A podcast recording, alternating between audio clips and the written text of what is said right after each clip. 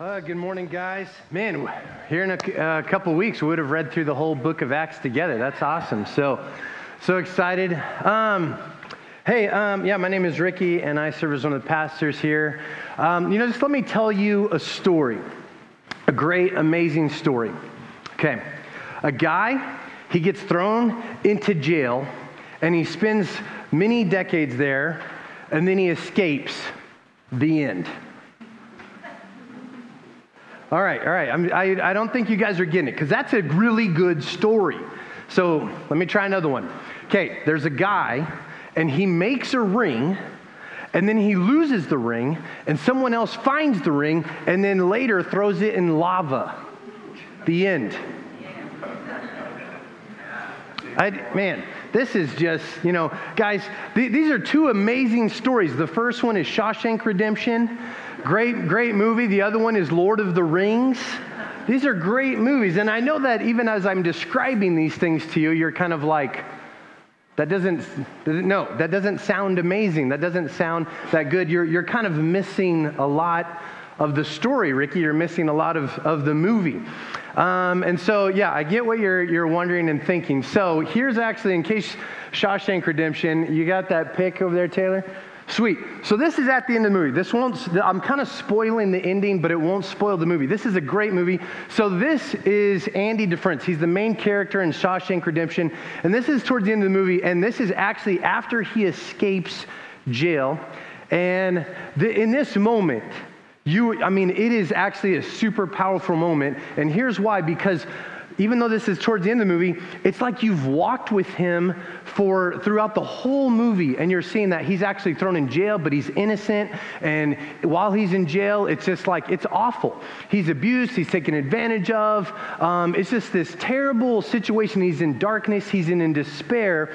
And because you've been with him in, in this like kind of storm of his life, all of this hardship throughout the whole movie, when you get to this point in the movie and he's just like, he's free you're like, we made it. You know, even though you're not in jail, you're just like, man, gosh, you, you feel it. Gosh, this is, this is this powerful moment in the, in, the, in the story because somehow you're there with him. And so here's kind of the, the point of the story isn't just that he's free. The point of the story isn't just the end. It's how you got there. It's what got you there in the first place. And, and this is what is going on in Acts 27. You know, I don't know if you were reading it this past week or maybe in your city group, and you read this and you're like, can we just get there already? God said he would take you to Rome. Why do we need all these details about you're in a boat, now you're in another boat, and then you sailed here and you sailed there in these weird places and all these things that we don't know about? And then you took soundings, whatever, and you, can you just be like, you crashed and then eventually got to Rome, next chapter? That would be great, right? But just like we would be missing it in those other stories, if we just skipped past this story, we'd be missing it. We'd be missing the journey of, of God getting Paul there and, and showing us uh, what he's doing. And so, this is what the author Luke is doing. He, he's, he's a physician, so he's making sure he's getting down the facts. This is actually what happened. These are real places, real people, real times. And he's, he's, as he's guided by the Holy Spirit to write down the Word of God, he's also just telling us, like, hey, you need to slow down. I'm giving you all these details. I'm giving you all this story so that you could slow down. Because if you don't slow down and you just skip to the end, you're going to miss it. And so today we're going to look at three truths, three, three truths that God wants us to see in this story and how he works in and through us when we face storms and difficulties in life. And so you got a Bible, open up to Acts 27. It's in the New Testament, Acts 27. And uh, as you're opening there, just kind of re- recap, you want to show that map. Here's a map to just give us some ideas. So, this whole thing started here in Jerusalem, in Israel. When Paul comes to, Israel, uh, to Jerusalem, he's saying, Hey, man, Jesus is the Messiah. Jesus is the one that died on the cross. He paid the price for sin. You can have now a relationship with God. This isn't about a religion. And all of this happens because of what Jesus has done for you, not because of how good you are. Not because you don't do bad things or anything like that. Jesus paid the price for you and he rose again. And hey, now you can be saved from your sin, have this relationship with God. And so the people there, the religious leaders, they don't like that. They're like, no, hey, this is um, kind of getting us in, in our power and our prestige, our prestige, uh, position. And so they want to kill him. So he ends up going up here, Paul, and he's in jail for two years. And then he appeals to Caesar. And so he, Paul's a Roman citizen. So they're like, all right, hey, to, you know, you appeal to Caesar, to Caesar you will go. So in here for two years, and God promised him, hey, I will take you to Rome, which is way over there, and you'll testify about me. So now they're setting off in this chapter on this, this journey. And so it is this, it's getting to be the bad part of the year to be sailing. It's not like they have radar and know what's going on with the weather. And so it's, it's pretty dangerous to be sailing. So they're kind of in this smaller boat and they're going along the coast here. And that way, any of the, the, the land kind of shields them from the wind. So when it says in the text they, they sailed under the lee, that's what it's talking about. Like, hey, they're using the, the land to protect them against the wind. So they're in this smaller ship, kind of going along the coast, and they get to here, and then that's when they switch to this bigger ship. Um, and then after they switch that bigger ship, they go over here, and then they come down here. They're, they're trying to go this way, but it says that the wind doesn't allow them. And so instead of just kind of coming across here, the, the wind pushes them south, and then they're going to try to again sail underneath here. Um, and then after, th- right here is when Paul gives them the advice hey guys, I think we should just kick it here.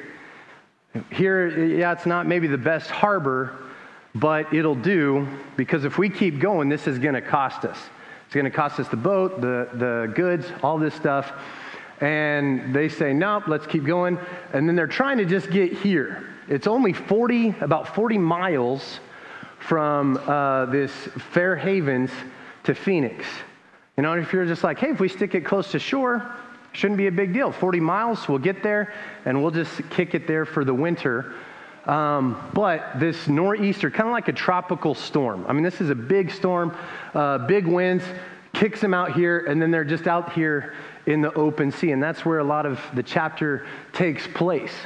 Um, and so, do you have a picture of that ship there, Taylor? So, again, they're here, they're in this small ship, but then when they get to Myra, they're in this like really big ship. This big ship that's, that, you know, at the end of the chapter, it says that there's 276 people on board. Um, I love that detail. Uh, they probably had to, to even get the head count because then that's about when they eat. And so they are they're out there and they, could carry up to 300 passengers. And these ships, during this time, they're, they're on this trade route from Egypt to Rome and they're carrying grain. Um, wheat, corn, um, all of these things. Um, and since it's a dangerous time of year to be carrying all these things, this is, it makes it actually a little bit more profitable, though hey, it's danger, but hey, we'll pay you for it. If you, if you bring it to us in these bad months, we'll pay you extra for it. And so this kind of shows us that probably this captain, the pilot of this ship, this Alexandrian ship, a little ambitious. You know, they're looking for an opportunity. Hey, this could be our, uh, the time where we can get paid even more. And so be, they're carrying all that grain. And with all of this grain down at the bottom of the ship, if it gets wet, does anybody know what happens to, to like corn or grain, any of that stuff when it gets wet? What happens? What? I sorry, I just heard blah blah blah. blah. Right? And it, it absorbs all of that water. And so if you, this is dangerous because if any of that gets wet, boom, your ship is getting heavy, quick, and and you might sink. But again, you're going to get um, paid for it. And so, uh, again, that Paul gives them some good advice. Hey, let's stay here in Fair Havens. We've made it here. It's been hard. I mean, if you notice as, as the chapter goes on, there, there's a lot of repeating words. We sailed with great difficulty. We weren't slow. The wind was against us. It repeats these words because Luke is telling you, hey, this is a dangerous journey. This is hard. The, the, this, the storm didn't just start when they got out into the middle of the ocean. It's been going this way the whole time. Everything just seems to be against them. Um, and so, but the pilot, you know, ignores them. Hey, man, I want to make some money. I want to get there. Also, uh, Phoenix, it's a better harbor. Hey, I could let everybody off the ship. Because if this is a pretty cool place, if I could get everybody off the ship, then I don't have to pay to feed them. They'll go into town, they'll spend their own money, and this won't be that big of a deal. And so, this is this journey that we're going along with Paul in. And, and hey, kids, I was able to find a picture of Paul on the ship. I know this is crazy, but we are able to find an actual, there he is. He's, there he is sailing in the, in the Mediterranean Sea. Pretty fun. Um, well, it's Captain Jack Black, but um, just in case somebody's like, I saw Paul. Um, it's not, not, not him. yeah, the kid's correcting you, Dad. Like, no, that wasn't Paul, Dad. They didn't have cameras back then. Um, but so they're, they're in this storm and they're facing this difficulty. There, everything seems to be against them. And, and God, in His sovereignty, could just say, hey, you know what? Maybe you don't need all of this information. I, I said I would take Paul to Rome, and I got him to Rome. There, that's two verses, and there we go. But instead, there's 42 verses. And again, this is showing us hey, what is God doing during this time? Because if you miss this, you, the point isn't just the end, the point is the journey. And what is God doing in this storm? What is God doing in this difficulty? And so we're going to look at three truths that show us about God facing storms. And so here's the first one. First one is this God's providence. God's providence uh, and our responsibility in storms. And so that's just the first point God's providence and our responsibility. God's and providence just means protection, it means control, like God's control, how he really knows what is going on. So you just see it in this passage. Look at, with me at verse 23. And so they're, they're out in the open sea. Everybody, I mean, it says in the, in the first one, or a little bit earlier, it says, man, they've lost all hope. They've lost all hope. I don't know if you've faced any of that, but man, there are those moments where we, we get to and it's just like, man, I don't really have very much hope. I don't really know what's going to happen. And you're just discouraged, and then this is what happens. Paul speaks into this, and he says this, verse 23 For last night, an angel of the God I belong to and serve stood by me and he said, Do not be afraid, Paul. It is necessary for you to appear before Caesar. And indeed, God has graciously given you and all those you are sailing with. So take courage. And so that's what the angel said to Paul. And then Paul says, So take courage, men, because I believe God that it will be just the, the way it was told to me. And then we see in verse 44. So, so, so God makes this promise, you know, through an angel says, like, hey, I'm going to get you there. I'm going to get you to Rome. Things seem crazy. Everybody's lost all hope. And if Paul is just sitting there like, I know exactly what's going to happen. I, I kind of doubt that. I think Paul's actually feeling it. Because the angel even says, Now I urge you, Paul, hey, I know that you're kind of down in the dumps. Take courage, Paul. So God's even encouraging him in this. And God says, Hey, I'm going to get you there, and I'm going to save you. I'm going to save everybody on board. And so we just see God's hand in all of this.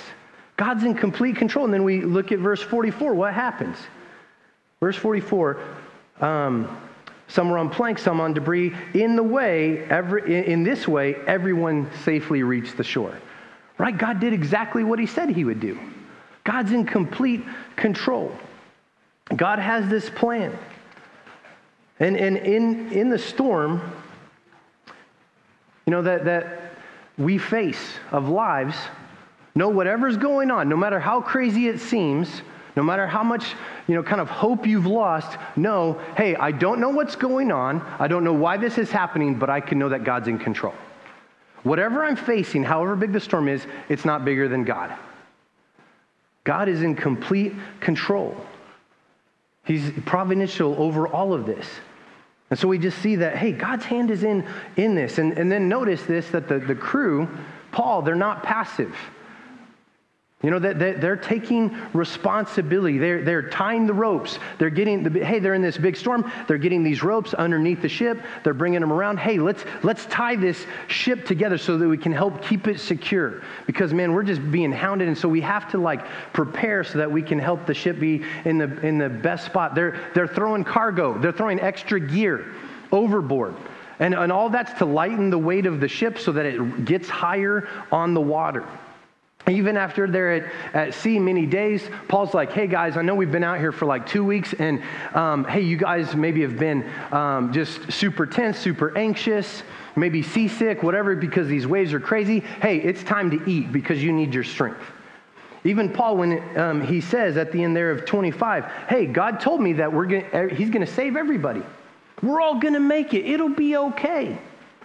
But then he says, I believe God will be just the way that it told me, verse 26, but we have to run aground on some shore, on some island.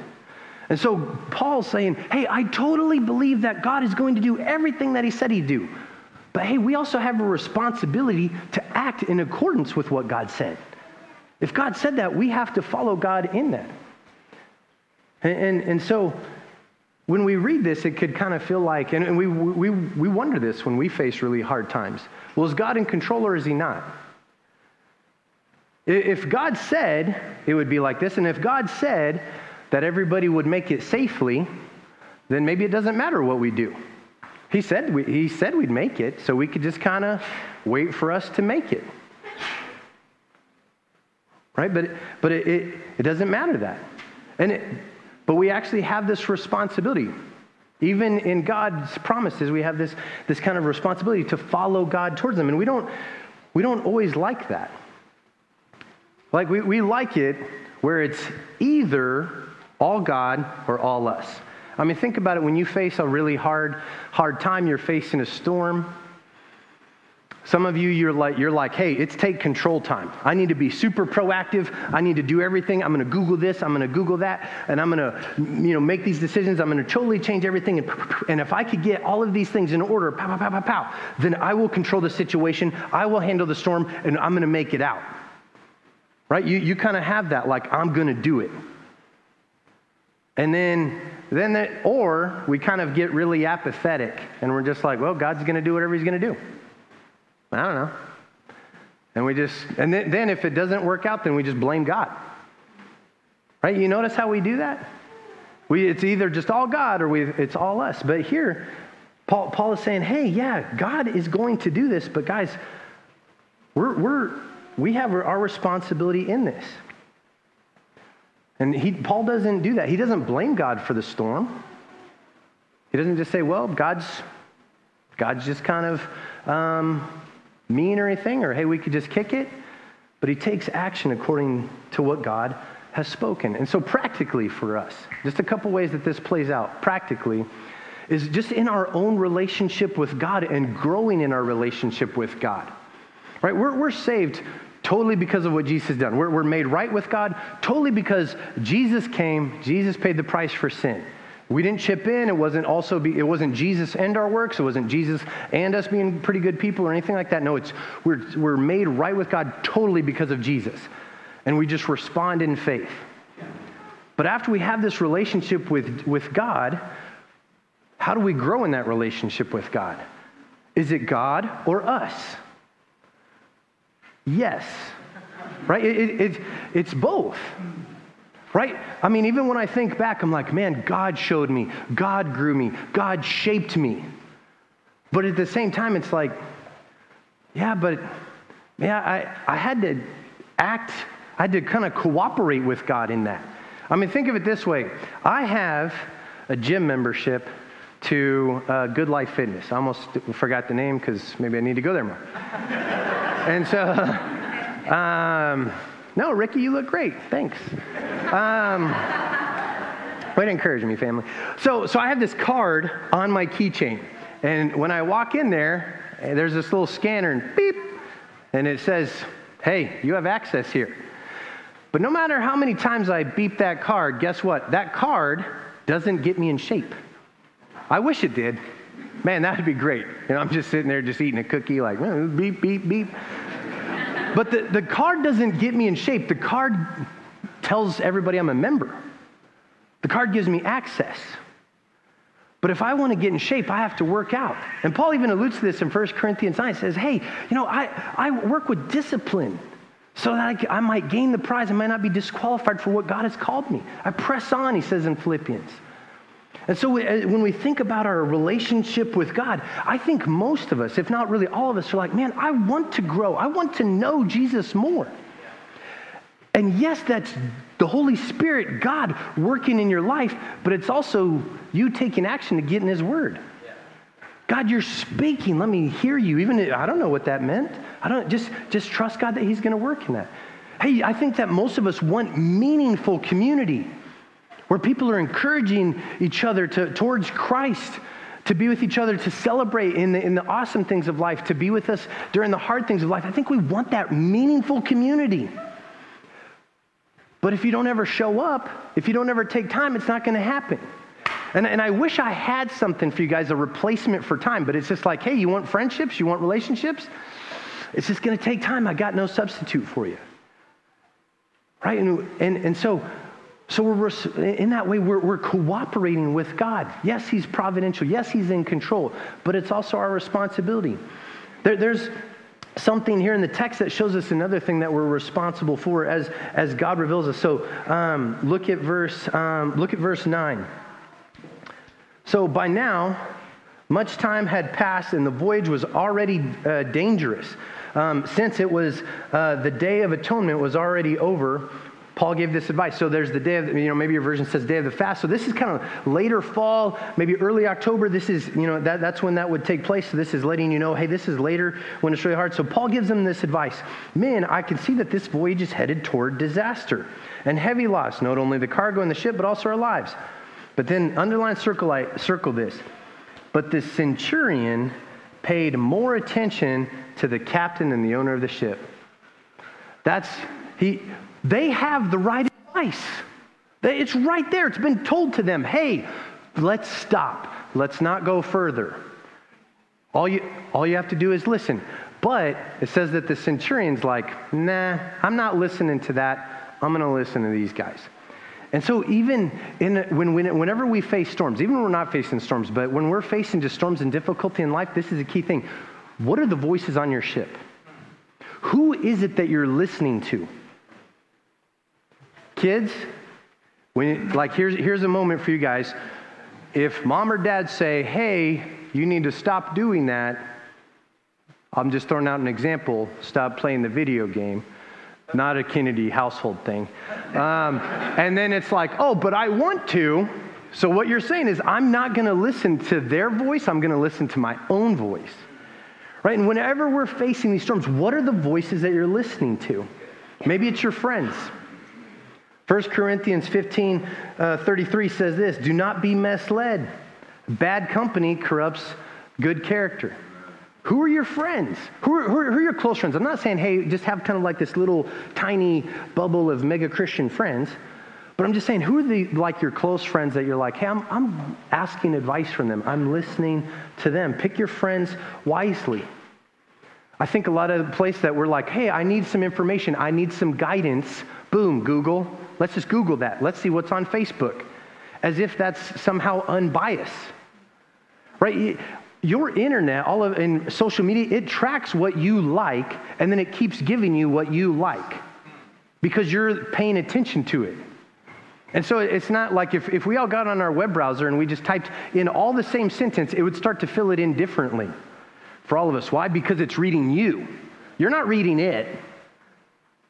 And so that's not like a great place to just like, hey, let's go get some wisdom. Let's just Google that.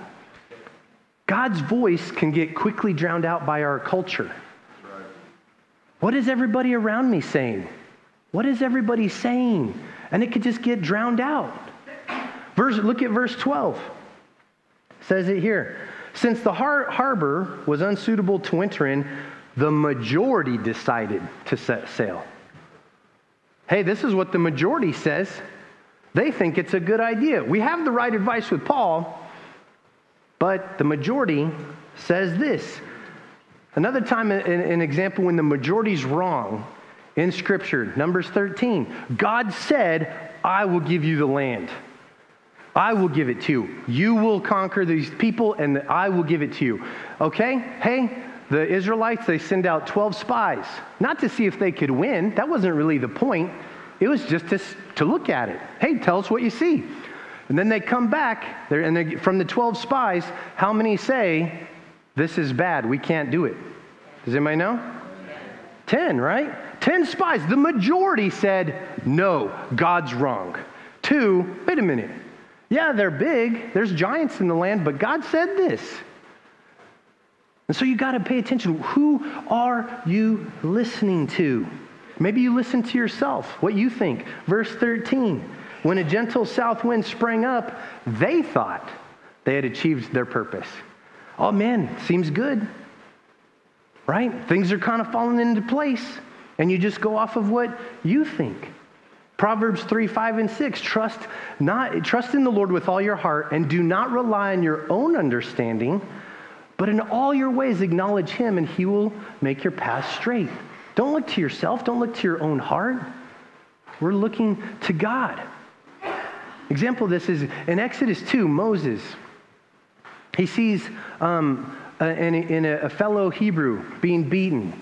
And then he comes, he thinks like, hey, I'm going to step in, um, I'm going to do this. And so then he, he murders the, the Egyptian that's beating him. And then this is what happens a- afterwards. It says that, uh, that Moses looked to his left and looked to his right, looked this way and that, and then he got rid of the problem. Then he buried the guy. What, what way did Moses not look? Anybody? Kids? Yep. Thank you, Lauren. You're like, mm. he didn't look up right? So, so here, here's even when we pray, he didn't, he didn't look up, he didn't look to God. And here's one of the things every other week when we pray corporately, one, the main reason we do that is because we have a God who is, is real. We have a God who's in real relationship with us. He's listening. He's commanded us to pray, and He moves in big ways. So we're going to ask Him to move in big ways. Here's the other thing that we're hoping to instill in all of us that Every time something happens in your life, you look up. Boom, I'm going to go to God. Man, something's happened, go to God. Hey, I have a decision to make, go to God. Because let's face it, South Lincoln, we live in a pretty self reliant culture, right? We do. There, I mean, yeah, we do face storms, but a lot of it can be kind of smooth sailing. And here, here's the danger smooth sailing can drown out the voice of God just like other things can. And just in everything, boom, go to God. Everything. Kids, man, go to, man, hey, some, something's hard at school, talk to God. Man, you have a decision to make about a job, go to God. What about this relationship? Go to God. Man, something amazing happened in my life. Go to God and praise Him. Thank Him. We look to God in all of these things. And so God is in control. We see that totally in the story. God got them through the storm, but they also had this responsibility in it. You know, to follow God and they, to listen to the right voices. And so here's the second truth we see in the story is this God's purpose is in the storm. God's purpose is in the storm. Second thing that we see. Why did God have Paul go through these circumstances? Maybe it was, you know, just, maybe, it was just circumstantial. You know, just like, hey, you left for Rome during the wrong time of year. Would you, you know, that's what the people at Caesarea decided. So, hey, that's just what's going to happen. But, you know, then we kind of get into our heads and we're like, well, but God could have stopped the storm. He could have made it smooth sailing. He could have got Paul to Rome quicker. Why didn't he? I don't know. I don't, ha- I don't know. I don't have the answer. But here's the thing if you get stuck on the explanation, in, in, in, this story, if you get stuck on the explanation in, in the own, your own trials and hardships and storms of your life, if you get stuck on the explanation, you're going to miss God's purposes in it. And so, what are, the, what are some of the purposes that God can have in storms? Here's the first one is God can use you to bless others. God can use you to bless others. And we, we know that God wants to reach people with the gospel. God did promise Paul, I'm going to take you to Rome to testify about me. And so while God is going to make good on his promise to get Paul to Rome like he said he would, but God also wants to accomplish his greater mission of just sharing the gospel with a lost and broken world. And so in this story, we see God using Paul. Look at, I mean, look in verse 3. The next day we put in at Sidon, and Julius treated Paul kindly and allowed him to go to his friends to receive their care. Now, Julius is a guy in, in position. He's a power, he, you know, he has a fair amount of power and authority. And who is Paul in this story? Because it doesn't feel like it when we read it, but remember, who is Paul? Prisoner. He's a prisoner. I don't know about you. I've never been a guard or I mean, I guess maybe like capture the flag or something. But, but here's the thing you don't just be like, hey, prisoner, Yeah, just go into town and hang out with your friends. I just know you'll come back. Even though I'd technically let you go for free, you'll just come back and hop back in this ship and put on these chains and off we go. Right? But so this, so this is crazy that Paul has this, this favor with Julius. He's like, man, I trust Paul. He will come back. That's crazy if you really think about it. And, and so he, he lets him go. Verse 10. He, even though they don't adhere to his advice, Paul's in the conversation. I mean, that's weird. Again, you're, you're, you have a centurion, a pilot, the captain, the owner of the ship, these people there, and then Paul gets to speak into that. Paul's got some, some position in this whole thing. Verse 21. Um, it says, Since they had been without food for a long time, Paul stood up among them and said, You men should have followed my advice. Now, I don't know if this is Paul's humanness and just saying, I told you so. Uh, I kind of like it. You know, if it is, this Paul's like, you know what? Bam, told you so. Um, or, or if he's kind of saying something to give what he's about to say some credibility. Hey, guys, you remember? I'm not trying to tol- say I told you so, but you should have listened. And hey, now you can really listen to what I'm about to say. And then when he gives them um, this thing about, hey, God spoke to me through an angel last night. Now, have you ever had that happen in your life when somebody's like, you know what, last night God spoke to me and this angel said blah, blah, blah, blah, blah. And you're like, okay. Right? I mean, but they're, they're just like, nobody's like, wait a minute, Paul, what angel? What'd the angel look like? Wait a minute, wait a minute, what? How do we know this is legit? They just believe him. Because Paul has this, like God is using him. There, there, there, there's something else that, that is drawing them to Paul that they're attracted to, that they, that they um, trust him in. Look at verse 35 as well. After he had said these things, you know, he tells them to eat, and they had taken some bread. He gave thanks to God in the presence of all of them. And after he broke it, they began to eat. They were all encouraged and took food for themselves. And so God is using Paul in these incredible ways, just as a faithful witness. It's, we don't see this big gospel speech that he gave to like King Agrippa or Felix or Festus or any of those people. Paul's just, just kind of being who he is in Christ. Just, just living out his relationship with Jesus amongst this, these other crew and, and, and this, these prisoners. And so, you know, even in your life, I think sometimes we just get into like, man, we so want to share this kind of big gospel time, or we don't because it's scary.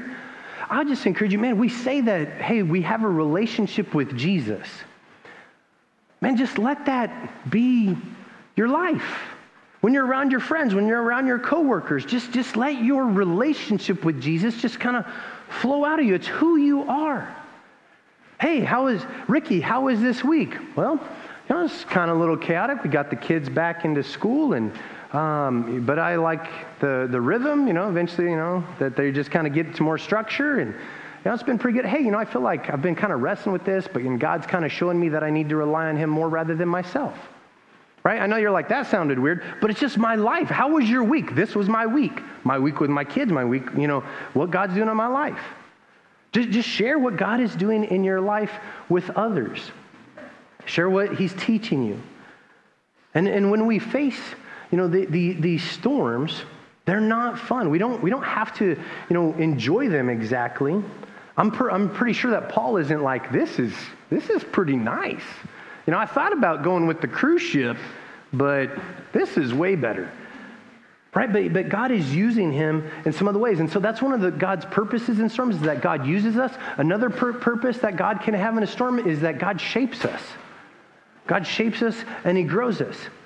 Here's, here's kind of the thing when we face storms, and especially if they're really significant, I get it because a lot of these storms that we face in life, they are really hard. And that's something I actually like about the Bible. It doesn't try to tell you that they're not hard or that suffering is, is no little thing or is you know just some small thing. It's like, no, these are real. But here's the thing when, we, when you are facing storms, when you're facing you know, just these really hard things in life, here's kind of a thing as it ties to God's purposes and Him growing us. You can either let a, a storm or a hardship, it can either define you or it can refine you. Right? It can either define who you are, who you're going to be, or it can refine you and shape you into what, uh, who God wants you to be. And so look at verse 18. So they're, they're, they're being driven along. They're out there to sea. Verse 18 it says, Because we were being severely battered by the storm, the, they began to jettison, that means just throw overboard, the cargo the next day. On the third day, the, they threw the ship's tackle overboard with their own hands. So, it, hey, the, they're hauling grain to Rome to get big payday. But man, they're starting to face this big storm, and so they're like, we need to lighten the ship, throw it overboard.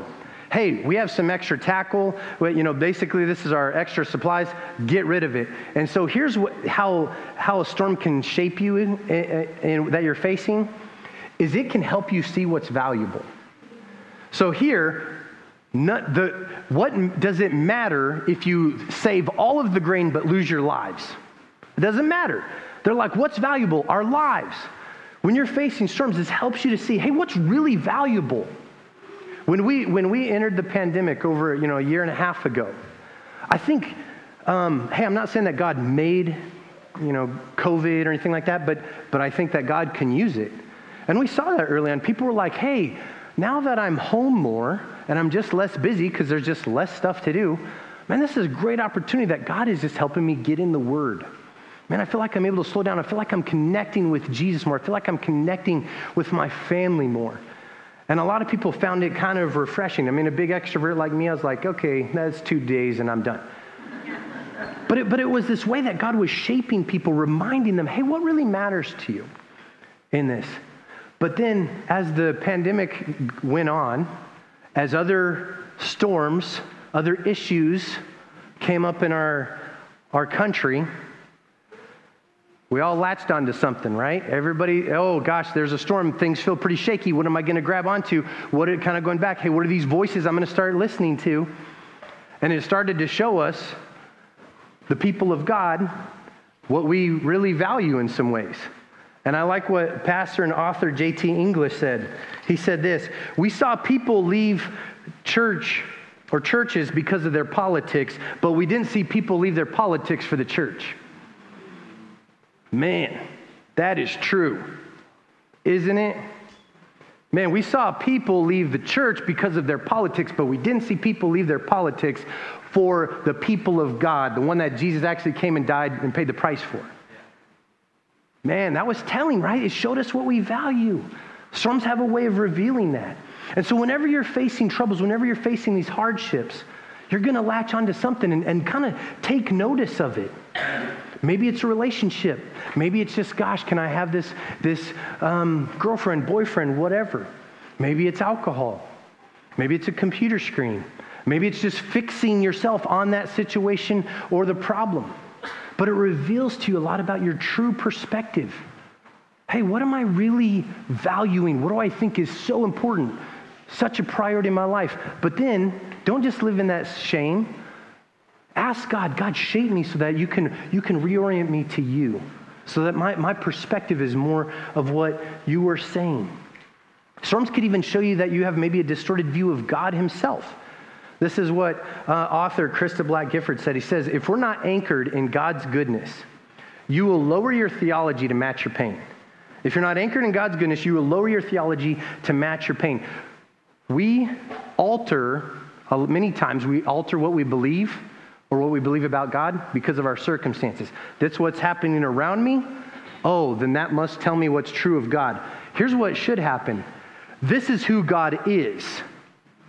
Period. This is who God is, who, how He's revealed Himself. This is who I see Him through His Word, through Jesus. That tells me how I should look at my circumstances.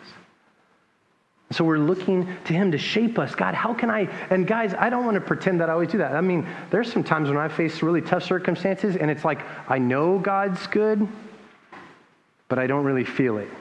And I'm like, God, I'm allowing my circumstances to kind of tell me who you are please guide me back. Please guide me back to truth so that I see you just more accurately.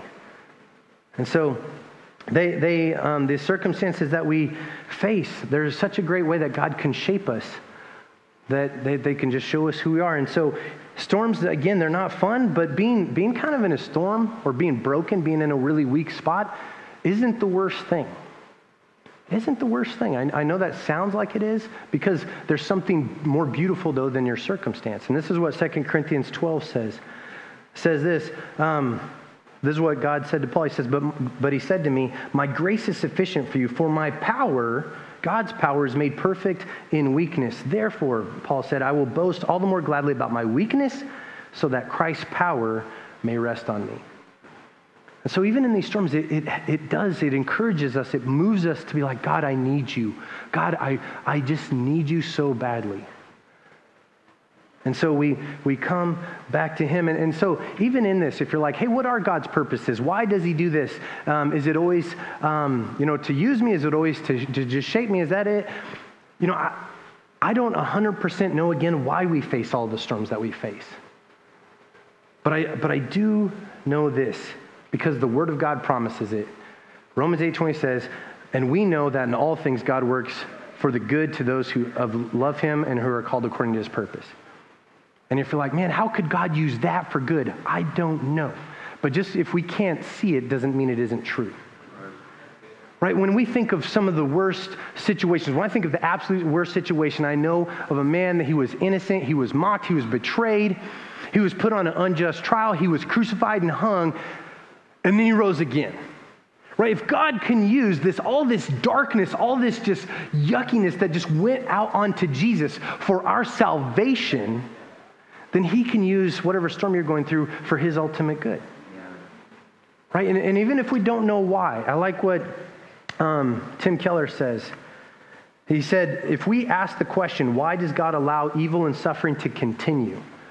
And we look at the cross of Jesus, we still don't know what the answer is. However, we know what the answer isn't. It can't be that he doesn't love us. Why? Because Jesus came for us. Jesus died for us. And that leads us to the last truth, and it's this God's presence in the storm. So he said God's providence, God's purposes, God's presence. There in, in the midst of the storm, what happens? Verse 22 through 25 God shows up. He sends an angel to speak to Paul. Hey, right in the middle of it, God speaks to him. God is fully aware of what's going on. Paul even says in there, he says, Man, the God to whom I belong, the God to whom I belong. We can easily think when we're facing difficulties, we can think, well, God just doesn't care. Or God's just too distant. He doesn't, he doesn't really know what's going on. We can think maybe that God is punishing us. God's just disappointed, and so he's just kind of, hey, it's a Monday, bap. But Paul says, even in the midst of this, he's like, but the God to whom I belong spoke. God's presence. He's, he's with me. He isn't too distant. He, he isn't just kicking back and just watching this thing play. He's here with me. He's with you in the storm, in the brokenness. He's here. If, if we just skipped over this chapter and just boom, Paul got to Rome, we would miss actually the power, the purposes, and the presence of God in this story. We, we would miss God, His presence. He isn't just with you in the high points, He's with you in the low points, He's with you in your broken heart. Every step of the way. And Luke is writing this to just say, hey, slow down. I want you to see God in this. It's not fun. It is hard. It's, it's very difficult, but God is with you in this. I mean, even think of the cross. What if Jesus just said, I'm heading to Jerusalem? Then the, the scripture just said, then Jesus arrived in Jerusalem. A few days later, Jesus was put to death, then he rose again. You would be like, what? We've missed it. What'd you miss? You missed God. God in the midst of that suffering, when we look at Jesus' suffering, his, his crucifixion, all that, you're like, man, the reason that you gave me that, all of this, this pain and anguish, why? It's to show me that you love me. Man, it's actually through his suffering that you see Christ's love. That you see God in that. That, that his love really is that high, that big, that wide. And it reminds us that God is with us. Even Jesus, he shall be called Emmanuel, right? God with us. That means something, and it means something because of even just the cross that we see. It isn't just this little encouraging note or some little cool meme or post, hey, God's with you. It's like, no, God is with me. And whenever you're questioning that, because we do question it, when we do face really difficult circumstances, when we face hate, heartache, whatever it might be, we question, but wait a minute, is he really with me? And if you're ever questioning that, here's what I'd encourage you to do is just look to the cross. And that's not just some little gimmick that I'm telling you to do. God with us, God sent his son to us in our sin, in our pain, in our darkness, when we're at our lowest, when we want nothing to do with him, in the midst of all of the storms that we have. And then in the midst of that, Jesus actually faced the ultimate storm that you deserved, that you couldn't face, and that was your own sin and darkness and separation from Christ. You were dead in your sin. I was dead in my sin. And Jesus said, Hey, I'm not just going to help you get through it because you can't get through it. I'm going to come and I'm going to have that storm of sin come onto me so that you don't have to face it. And whenever you're facing, whatever it is you're facing, Jesus faced the ultimate storm for you. And I, I like, I think it was Tim Keller, he said, Hey, if, if we know that Jesus will not forsake us during his darkest moment, then we know that he will not leave us during ours. Jesus won't leave you in the midst of any of the things that you're facing. God's presence, it's real, and we know that time and time again through Christ. He came for you. And you know, if, if today, if you, maybe you are facing something really hard. Maybe, maybe today you're just kind of waking up to, man, hey, I've been, maybe not in a storm, but I've been in a fog and I just don't know Christ. Today could be the day where you're like, hey, you realize Jesus did take the price of my sin. Jesus paid it all for me, not because I'm good, not because of anything, but He rescued me out of that. Today could be the day where you trust in Christ. Give your life to Jesus and come to know Him. Or you could just say, hey, God, I don't know what you're doing in the midst of my storm right now or, or one that I might face. God, I, I don't know the explanation, I don't know the why, but I just know that you're with me and you will never leave me. You're always with me, and I could trust in your providence, I could trust in your purposes, and I could definitely trust in your presence, even if I don't feel it, because Jesus, you came, you rescued me. Let's pray. Heavenly Father, God, Lord, we thank you that that you are always with us, God, that you are good. When we don't believe it, that you're with us when we don't feel it. And um, Lord, thank you that no matter what we face, Lord, that we can just always trust, Lord, that, that you know it. You've even faced, um, Lord, you know what it's like to have people not like you. You know what it's like to be wrongfully accused. Lord, you know what it's like to have family die. God, you know what it's like to lose a son. Lord, like, and so thank you that even in the midst of whatever it is that we're facing, Lord, that, that you are this great high priest who, who sympathizes with us in every way because you have faced it too. You've faced it all. And so, Lord, we just thank you that you are so good and that you're with us. Give us the strength to endure. Give us the strength to trust you. And we ask this in your name. Amen.